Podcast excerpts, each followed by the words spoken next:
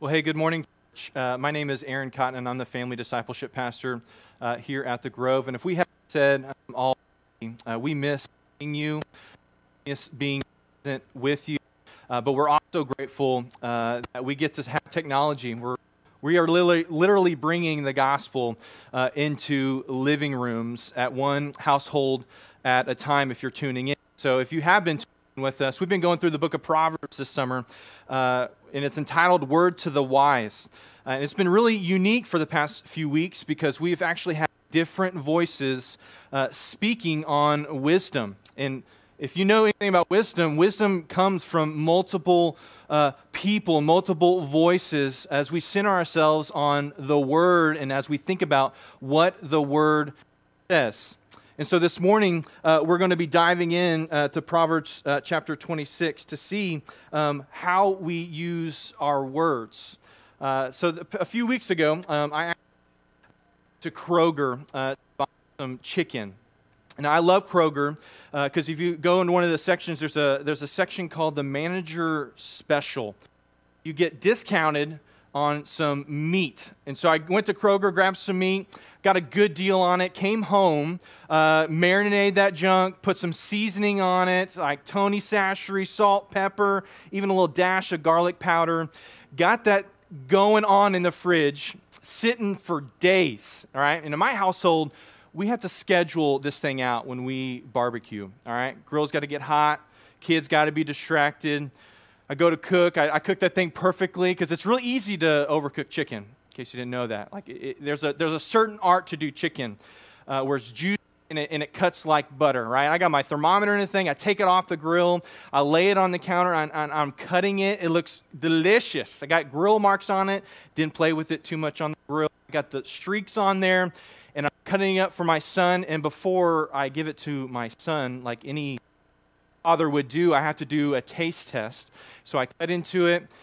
My mouth's watering. I put that chicken into my mouth. And initially, there was a good taste.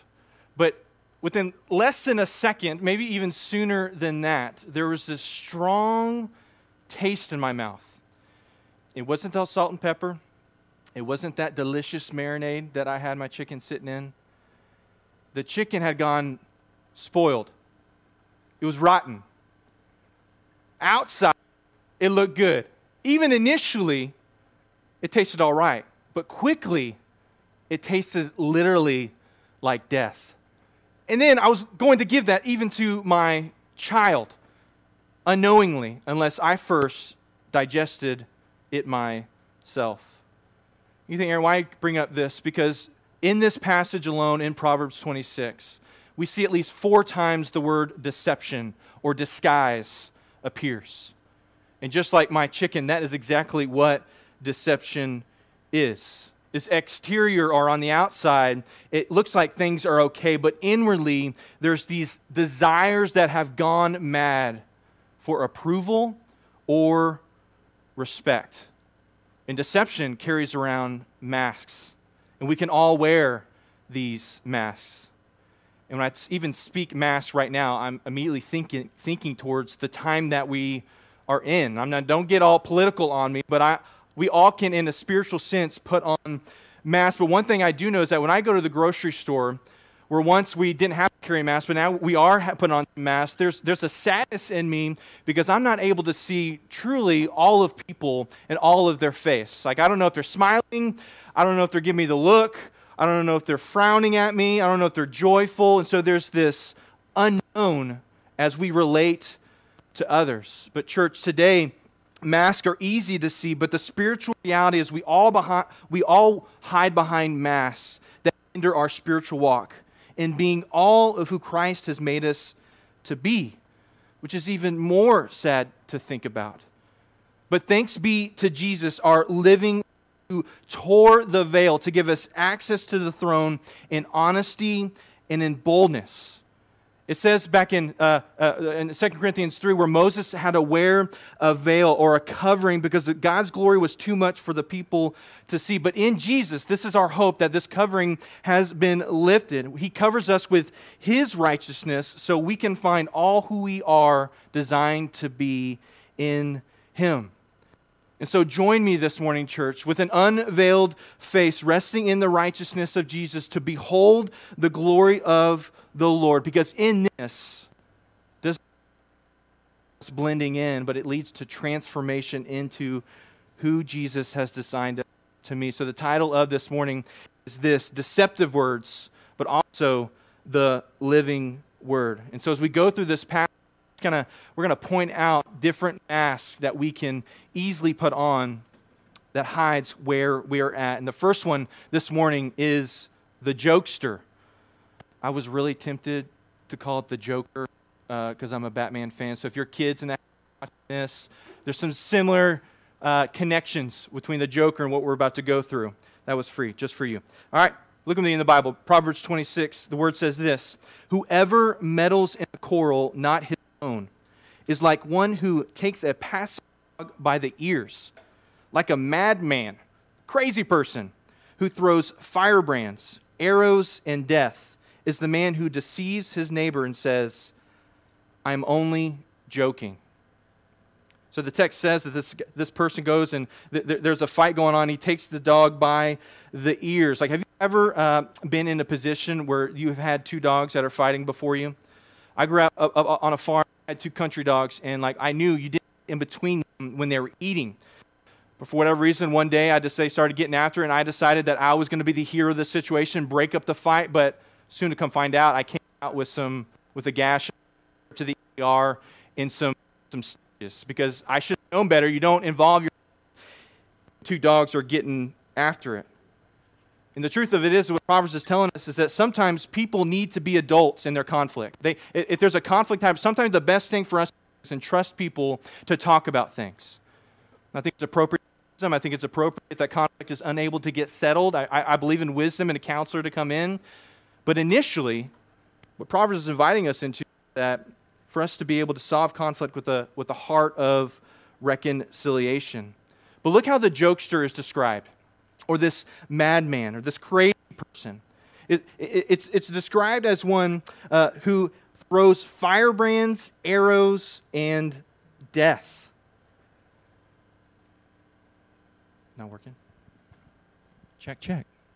Rewind just a little bit. And we're good. All right. Just checking. All right. Hey, we're back. Speaking about this, this jokester, this is one of the crazy, relax self control and, he, and, and the word says that he sends flaming arrows of death. They make jabs and say hard things, and when confronted, they say, Well, I was only kidding. Like, can't you take a joke? And we use humor and we use joking to avoid taking responsibility in things that we maybe should actually be saying. It's when we say hard things and we know confrontation is right on the brink and we know it's about to get uncomfortable and awkward because of our lust for approval or for, uh, uh, for our lack of understanding of what true peace is, we, we revert to a joke. We say, I'm just kidding. And, and, and this person who is the jokester, it's really hard to know where they're at. It's really hard to know where they're coming from because then it brings confusion. It, it brings disorientation and it destroys community. Is when we use jokes and humor to alleviate situations where really they're, they're situations where we need to lean in and invite others into repentance and believing in Jesus in my time leading small groups or uh, you know neighborhood groups or, uh, or, or, community groups, these smaller settings outside of Sunday morning uh, where we get to uh, do life one, with one another, it's really hard when there's a jokester in the room because you, you feel like you have a sense of um, direction that the Spirit is leading you in. You're trying to facilitate uh, where people are at and actually go like underneath the surface that rather than just hang out on the surface. And, and there's moments where, as a leader, you're, you're navigating these things, as, as you think you're making some headway into where Jesus wants us all to go. And in that moment, there's a jokester in the room. And then he, crack, he cracks a joke or she cracks a joke, and then the whole room is derailed.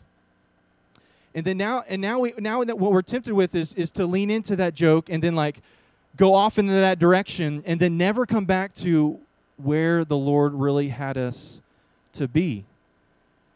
See, the jokester in the room isn't being used as an instrument towards holiness, but it's actually used as an instrument and as, as an obstacle towards Christ likeness. And so, if, for you that are watching or tuning in, if, if you have the tendency uh, to make a joke or for things to be too uncomfortable and, and, and, and make a remark, let me encourage you to lean into the uncomfortable. Lean into the awkward because there in that moment when we seal our lips or guard our lips, we allow the community that God's placed us to be to go on an adventure in a journey that we've never been before. Now, listen, I love joking, I love laughing, I, I, I love a good joke. Ecclesiastes 3 says there's a time to laugh and there's a time to weep. However, it's a matter of timing whether or not it will help the relationship or hinder it. What we joke about and the timing of it shows the character in the community we belong to. So, church, let me ask you a question. The question is this So, what are some things we laugh at or joke about? Is it Christ like humor or is it crude humor? Christ like humor builds up community, while cr- crude humor downplays sin and distorts our view of God. The very things that we laugh at or celebrate that fill our hearts with joy may indeed break the heart of God. Just because everyone else is laughing doesn't mean that it's necessarily good. And one of the things that is going to be difficult for me to talk about, but I feel like the Lord has uh, led me in this direction. One of the most tangible ways we can use humor um, that uh, destructs or destroys uh, community can be sarcasm. Now, listen, sarcasm is like second nature for me. But here's the deal if I'm not aware of how I use my words and how I joke, it will not include others, but exclude them. And it will bring confusion. I mean, sarcasm literally defined as this the use of irony to ridicule or convey contempt. There was a TV show that came out a few years back uh, in 2004 called House. Uh, and I uh, began to watch that during that time and uh, became glued because I was so um, intrigued by this, this character who was a doctor who was given cases uh, that no one else could be able to solve. But the only dilemma is that though he was saving lives, the way in which he went about it was wrong. And it was, it was crude. I mean, the guy was brilliant and a lot of us laughed at it. But in the end, if you look at the character of House, it's really sad. Because this character, if you notice in the season, if you watch it, it's, his character spirals downward into the mess. Though he is the best doctor in the world, he is isolated and he is unknown. And he won't allow people to get too close, so therefore he sabotages relationships and acts out through his words and actions to create distance. I mean, this is what deception does it puts on a mask, it pushes people out, while the true self is never known or experienced. In church, this disconnect between the outer self and the inward reality drives the soul to despair, depression, or even worse. And so we're talking about words this morning, but in reality, we're talking about who, who are you really? Who, who are you and what mask are we wearing? Because here's our hope Jesus, as our living word, invites us to be honest and lay down our mask and our shallow words to find all who we are in Him. If you are in Jesus this morning, then you can live what He says about you in His word rather than projecting jokes that keep you from ever being known. We were created to be known by God and to be known by others. This is where healing and unity is found as we follow our good shepherd and invite him to shepherd the hidden places of our hearts. So not only see we see in the text we see a jokester, but secondly we see a whisperer or a gossiper. Look with me in the word Proverbs 26. For lack of wood the fire goes out, and where there is no whisperer quarreling ceases. As charcoal to hot embers and wood to fire, so is a quarrelsome man for kindling strife. The words of a whisper are like delicious morsels. Mmm, they're delicious. They're delicate. See the words of Proverbs? They go down into the inner parts of the body, nice and smooth. These aren't just like, you know, like eating salad and kale. Like this is like delicious stuff, right? What do you do with salad and kale? You, you dump some ranch on it because that's delicious. Listen, so just as wood is used to fuel a fire, listen, so gossip, a words of a whisper stirs up hostility. And if there's no firewood left, the fire will die. And in the same way, if there are no people who circulate talk that hurts others, others, sorry, then strife ceases. Proverbs 16:28 says, "A dishonest man spreads strife, and a whisperer separates close friends." See this one, this whisper who, who circulates talk about others? It prevents us from actually being close friends. Yes, there's forgiveness. Yes, there's reconciliation. However, there are consequences when we slander others. There's an element of trust that has been broken in a wound that takes time to heal. But here's the truth, y'all. Here lies the problem is our flesh eats up gossip. We love it. Our sinful nature thrives off of it. To be in the know and in the process of excluding others that destroys community. I mean, we see this in the grocery store. You go, go, to check out in the aisle, you look to your left, you see all those magazines, all the gossip, all the news on whatever celebrity or whatever it may be. And literally, y'all, this is how real Proverbs is and how, how the Bible is so relevant and available to us. We've got gossip magazines here, and then what do you have right next to the magazines? Candy, Reese's Pieces, chocolate covered peanut butter wrapped in gold. Because it's delicious. Delicious morsels, y'all. This is the book of Proverbs that literally our flesh, it, it, we take just as we would a gossip magazine, as we would do candy and how, how easily we can, can, can jump into those situations and lean into those, th- those situations, you know, that though it is delicious and delightful, gossip is destructive. And, and, and, and when these wor- whispering words don't just sit in our palate, but move down to the inner parts of the body, as the Bible says, we digest these words. Meaning, when we receive gossip about someone else, then we now have drawn conclusions and view the other person being talked about through a filter that isn't fair. See, gossip is not only the issue of, of someone speaking or sharing things about others that aren't in the room, but it is also an issue of the one who tolerates it, the one who receives it. Church, look at me. Let's not even put up with it. If someone comes to you with an issue about another person, please direct that individual to the person they have an, indi- indivi- uh, they have an issue with. Let's not just kind of absorb those things and be the all wise fixer upper of the relationship. No, no, the Bible calls us to, to be loving towards them and to be a friend towards them and say, hey, if you got issues with somebody, hey, please go talk to that individual and do them the decency to respond how they need to respond. Y'all, gossip is deceptive and it works its way into the church, especially when we use prayer request attached to it. I mean, this is how gossip spreads. When someone in the room says, Hey, I got a prayer request, and it's about someone who isn't in this room. Have y'all heard what's going on? And now we've used prayer request and Christianese as a mask to stench the gossip that is being used as an instrument of Satan to divide and derail the people of God on the mission of God by turning us inward rather than outward.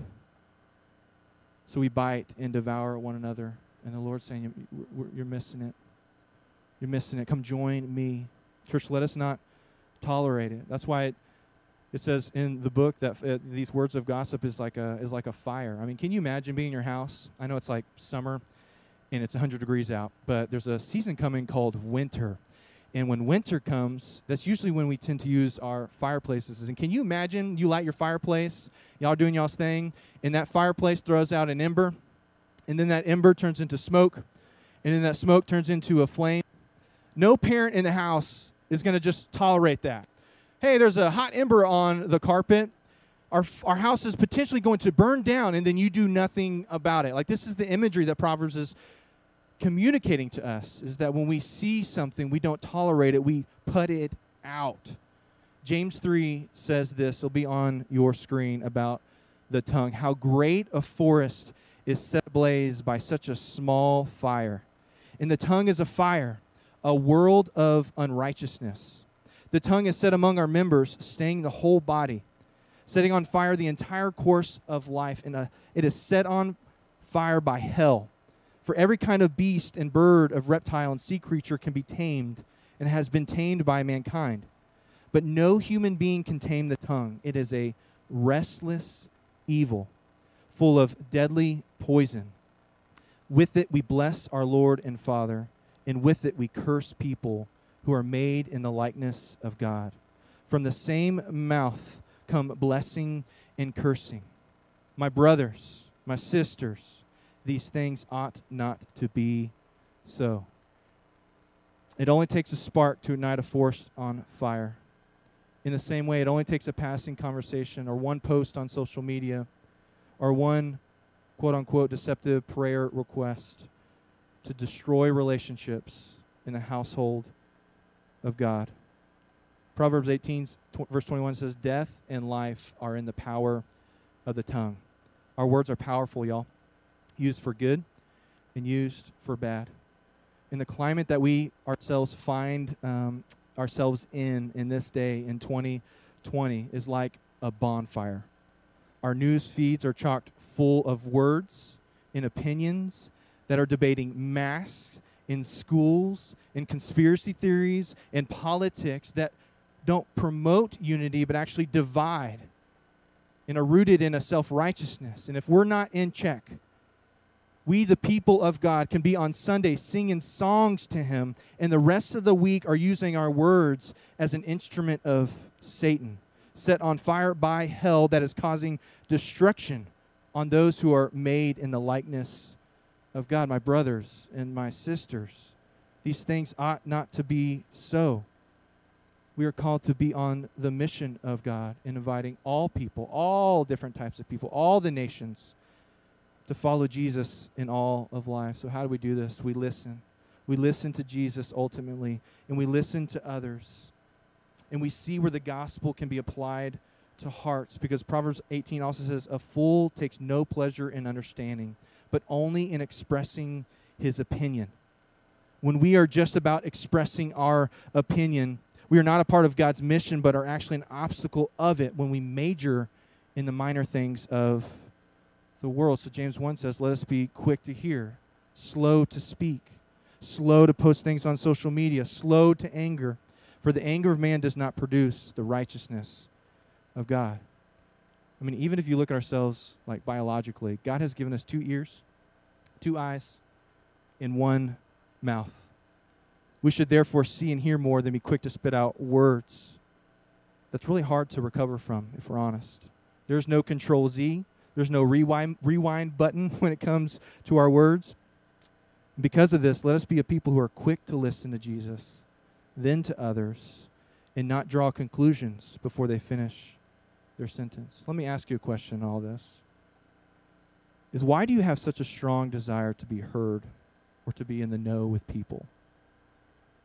Could it be that there's a deep down lust for approval or respect that is fueling your pride?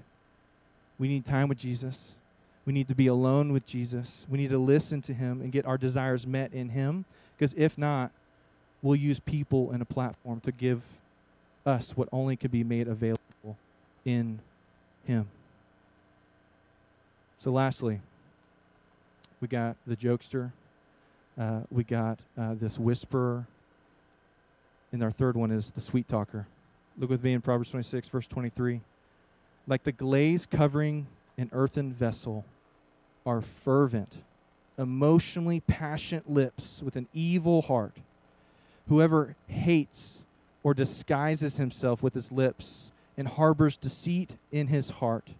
When he, speak, when he speaks graciously, believe him not for there are seven abominations in his heart. Though his hatred be covered with deception, his wickedness will be exposed in the assembly. So, like this sweet talker, this, this, this person is the nice one who tells others what they want to hear while neglecting what others need to actually hear from them. They use their kind and gracious words to disguise their dishonesty and their evil heart. In the writer, look here, he gives us an image of a, of a cheap pottery that is covered with silver. On the outside of this thing, it, it looks expensive, but in reality, it's cheap material. I mean, y'all have experienced this. Y'all have experienced, well, maybe it's just me. I'll speak from my own experience. Like, there's a time in my life where I bought a necklace, and uh, I, I, began to wear that thing and think how good I was looking. And uh, over time, what I thought was getting, what I thought I was getting a good deal on, right? Over time, through sweat and uh, I guess the acid in my skin, my necklace uh, started to turn green. And so, uh, just like I had some good friends in my day, they, they were calling me Swamp Thing uh, because I was literally looked like like there was something like algae growing on my neck because the necklace was fake. It was it was a counterfeit. It wasn't the real deal. And it's the same way with the smooth talker. Like outwardly it looks okay.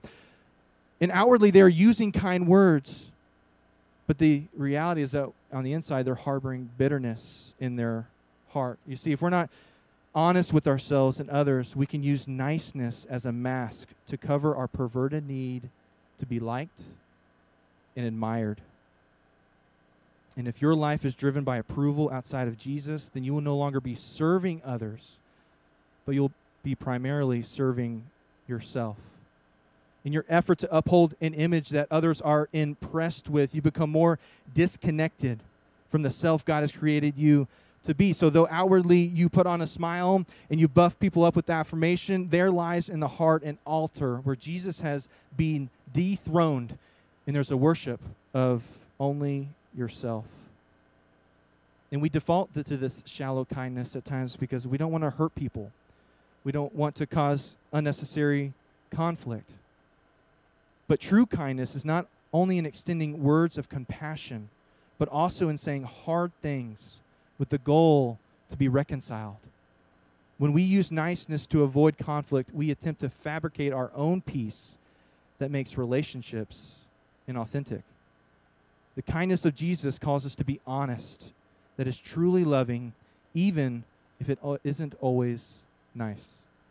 Proverbs 27, verse 5 says this Better is open rebuke than hidden love. Faithful are the wounds of a friend and profuse are the kisses of an enemy.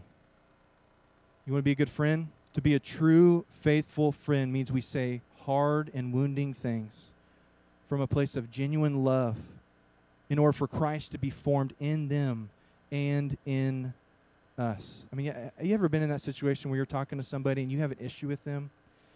And like sometimes we go into those conversations like, okay, I'm, I need I need to say this to them and you get in that moment, the conversation starts happening, like the kids get into the mix, or uh, distractions start happening, or you know, it's not just the right timing. You know, I, I guess I'll just wait on this a little bit, and then what can happen is we'll just save it for another day. And when that happens, we just save it for another day, we we walk away from those conversations, and if we're honest, we feel guilty and a and a bit shady because in that whole conversation of, of time we're with people, we're withholding what is true and inviting them into ways that they can follow Jesus in deeper ways as we model before them what it looks like to take the step towards reconciliation. It's always going to be inconvenient to bring up things. Always. There's always going to be something that happens. And the enemy will use distraction to keep us from experiencing the community and the friendship that God calls us to be in and to walk with. So don't let them have it. Look at the person and say, hey, I know the kids are going crazy, and, uh, and I know you your phone's blowing up, and you're getting some text or you're getting calls. I need to tell you something, and so before I leave, we need to have a conversation. And just leave it at that. So that that person knows, hey, we got to come back around to this because ultimately the gospel is at stake. Because if we're not linked up, if, if, if we're not in sync, then the mission of God is at stake. Randy Alcorn writes this. He says, We've been schooled that it's inappropriate to say anything negative. Being a good witness once meant faithfully representing Christ, even when it meant being unpopular. Now it means making people like us. We've redefined Christ like to mean nice. And one of the ways that we see this in our culture, y'all remember the show? It's probably still going on. Actually, I think I'm pretty certain it is actually still going on. You can tell how much I watch this show, but there's a show called uh, American Idol.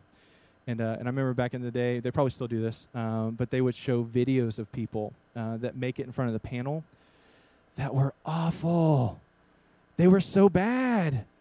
And yet there was this, this there's this mockery that happened. Is that we would like put these people on the platform and then we would we would laugh at them. And I would be sad for them, but my sadness would turn into anger when I thought about their family and their friends who never said anything to him. Brother, sister, I know you have a desire to sing, but you can't sing. I love I love you too much not to say something. I mean, did they all get together and conspire with one another in this deception of they're okay? I mean, they're not that bad. I mean, surely surely they'll make it to the first round. No. That's why God invites us into honesty. That's why we see in Proverbs 27, faithful are the wounds of a friend. It's, it's, it's, it's wounding to tell somebody the truth. It's inconvenient. It's awkward. But where are the faithful church, Grove Church, guest out there? Where are the faithful that wound with gentleness and respect for the sake of holiness? When we default to smiles and silence, we're opting out of the Spirit's work in us for the betterment of the church. I mean, this is this is why it says there in the text wickedness or flimsy, shallow sweetness is exposed in the assembly. We need people around us. We need people speaking into our lives because there's blind spots. There's, there's deception that is going on where people of wisdom and people with the Spirit are saying, hey, what's really beneath all that?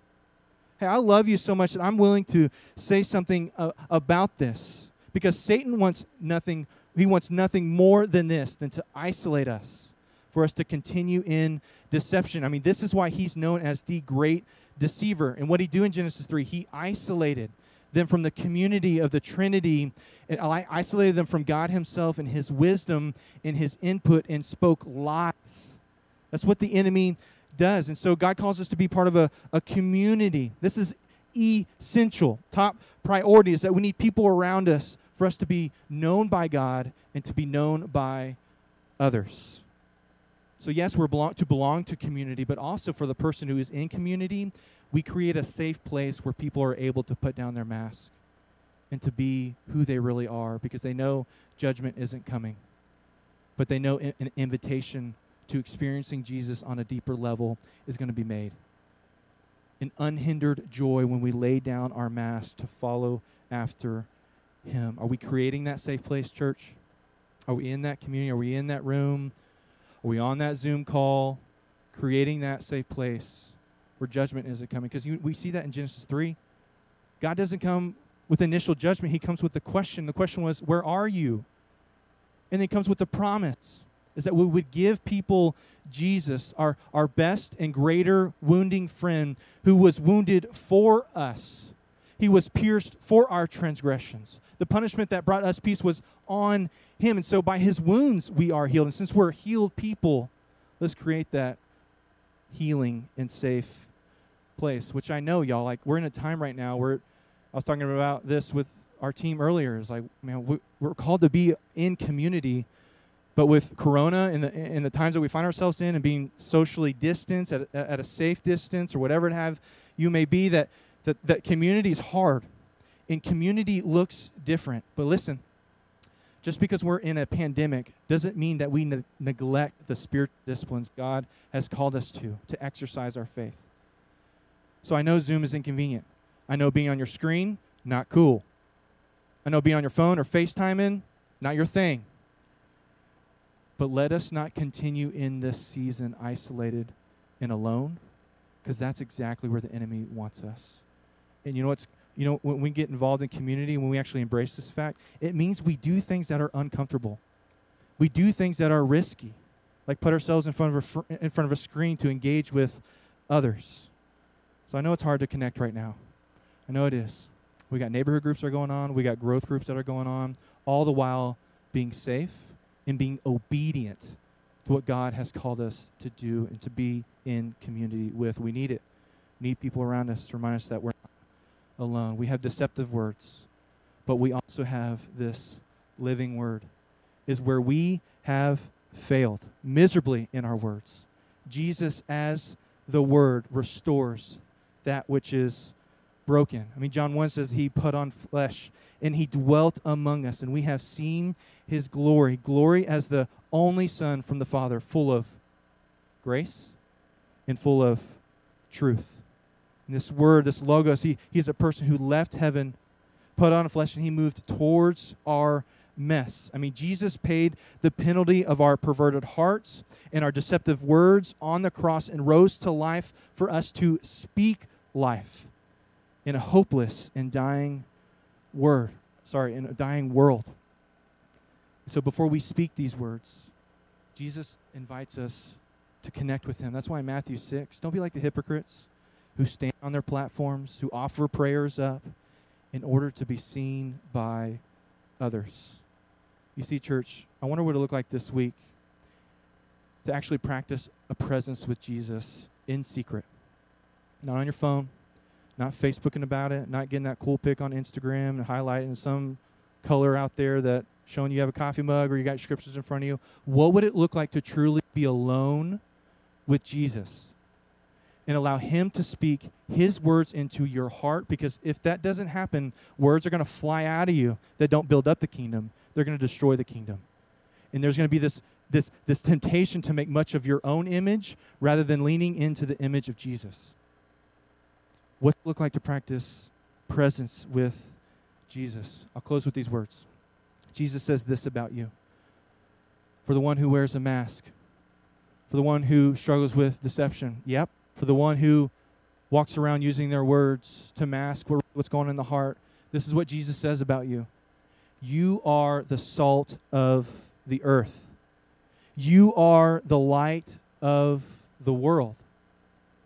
Therefore, let your speech always be gracious, seasoned with salt, so that you may know how you ought to answer each person. You know the thing about salt? Not only is it good, but it adds flavor. It, per, it, it preserves. Salt also heals even though it may sting. So, according to the Bible, unlike, unlike what your teener, teenager may be saying, is that being salty is a good thing. This is what Jesus calls us to do to be the light and salt of the world, for our words to be seasoned, to add flavor. That when people get around us and we use words, there ought to be a, a spiciness in the conversation. Not being someone who you aren't created to be, but being you, being who God's designed you to be. If you're an introvert, you're an introvert. But sometimes we got to use our mouths as introverts. We got to open up our mouths and, and or extroverts. Maybe don't be too loud. Listen. Wherever you're at on that spectrum, we still use our words with people to be a blessing, ultimately with the gospel. And so we listen to Jesus, we listen to them, and we see how the gospel, this living word, applies directly to their hearts. This is who we are as a church not to walk in deception, but in, in freedom. Let me pray, and we'll continue out in some song. Lord, we need you. Uh, we need your words. We need your um, presence, God. God, we need uh, to be alone with you. We need to be still before you. Um, and that's really hard. But I know when Moses was in the Exodus, when it was really easy for him to conjure up some type of movement, you call him to be still, and you reminded Moses and you remind us that you you fight for us. You fight for our hearts. You fight for our words. And so, God, I pray that we would get friends around us that fight for us, that don't just buff, buff, buff us up with affirmation or tell us nice things while they're holding something within their heart. Let us be a faithful friend. Let us not tolerate gossip. And let us use our humor and our joking that builds the kingdom up rather than tears it down. We are your instruments. God, for your glory, for our good, would you help us? We love you. In your name I pray. Amen.